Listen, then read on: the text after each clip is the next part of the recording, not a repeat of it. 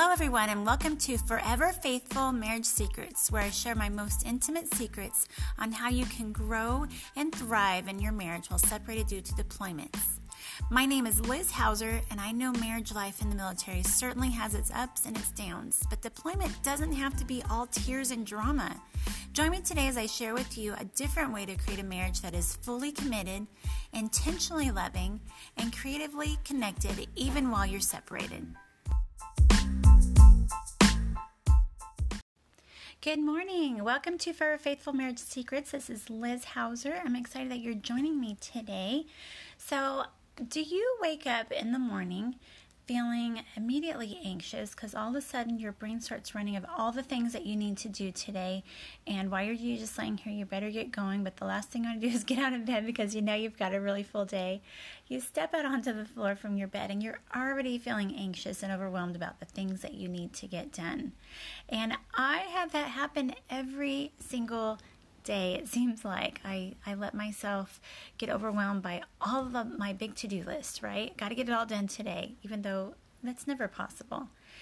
And the moments that I decide to just start my day running around the house, I never really calm down.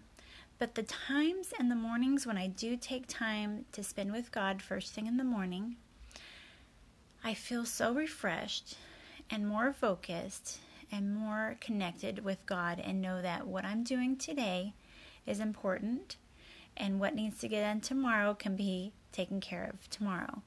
And over and over again, I have to be reminded, I remind myself how important it is to take that time to spend with God, whether it's five or 10 minutes, whether it's 30 minutes. Um, it's just even having those few minutes together, just praying to God, reading His Word, letting His truth fill your heart for today, and letting Him speak to you and tell you how He wants you to spend the day is so rewarding. It's so refreshing. You don't need to have the full weight of today on your shoulders. God is there to help you out. And one of the ways that I find that I really am more motivated to do it and enjoy it more is if I have a special place that I really look forward to going to.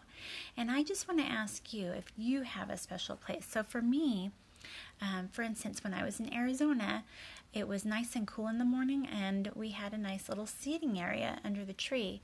So I absolutely loved going outside and getting to read my Bible for the first, you know, 20 to 30 minutes of my day. Loved it. It's just so refreshing and peaceful. And here in Florida, I don't I'm not able to just go and sit outside. I don't have a place to sit outside, but I have this great little lounge chair, nice and comfy, in my bedroom, right in front of the the window, and it overlooks um, the house across the way. And just through the trees, you can see the the Gulf water there, and it's just so refreshing and relaxing and I love it. And when I sit here, I go, okay, this is where I get to relax, where I get to breathe, where I get to just listen to God and just allow Him to pour into me. And so I want to ask you do you have a place like that?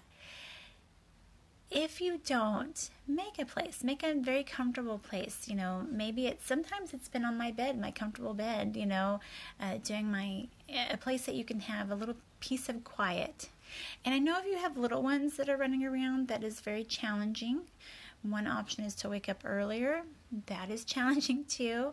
One of the ways that I was able to make time for God when my husband was gone for a year, my boys were two and three, because you know I wasn't getting much quiet time to myself, is um, I would actually take my Bible and my devotional with me when I would drive and drop the boys off at um, at preschool. And so they went to preschool two and three times a week. Shay went twice a week. Kai went three times a week. And I would go and I would drop them off. I would have three hours to myself. And I would get into my truck and I would set my timer for 15 minutes and I would just sit there and pull my Bible out and my devotion. And I would go, I'm going to spend the next at least 15 minutes just getting into God's Word, praying, and letting Him pour into me. And that was so refreshing. And sometimes it went beyond 15 minutes if I was really getting into it, and that was great. But I was like, I'm at least spending the first, this is my first 15 minutes of my day where I am seeking God. And it was so rewarding and so helpful to have that time to myself. So I encourage you to somehow find a way to do that. I know another friend, my friend Melanie, She's so creative with finding time for God. She tried to get up early, but her kids seemed to get up early too, and that didn't work. So she um, has learned to actually put her Bible out in her kitchen and she'll open it up to a favorite passage, um, whether it's in Psalms or James. She really loves reading through James when her husband's gone, very encouraging. And she'll have it open and set out because where are we?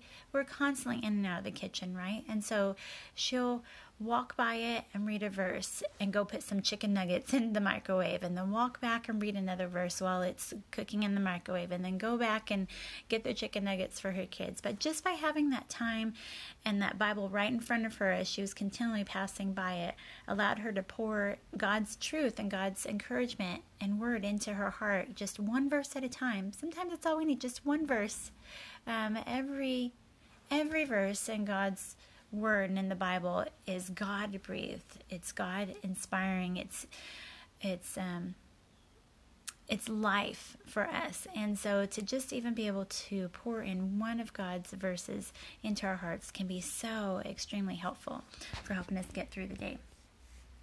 So, if you have a place make sure you're going to it every morning um, or whatever time works for you. I just find the morning time is best because otherwise I just get busy throughout the day if I don't take time to do that.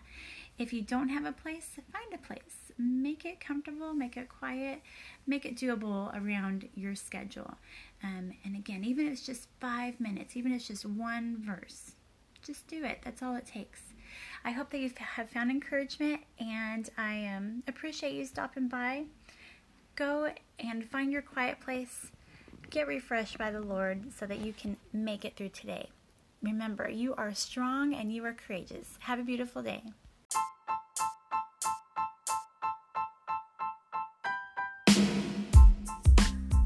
Thank you for joining me today. If you don't want to miss another episode, please subscribe to my podcast. If you're looking for encouragement through this deployed life, whether pre deployment, during deployment, or post deployment, I've got group coaching for you. Hop on to deploymentbeautiful.com and find out more about my group coaching. Also, you can go to my Facebook group, Deployed Life Strong and Courageous Military Wives. Look forward to connecting with you in those ways. Have a beautiful day.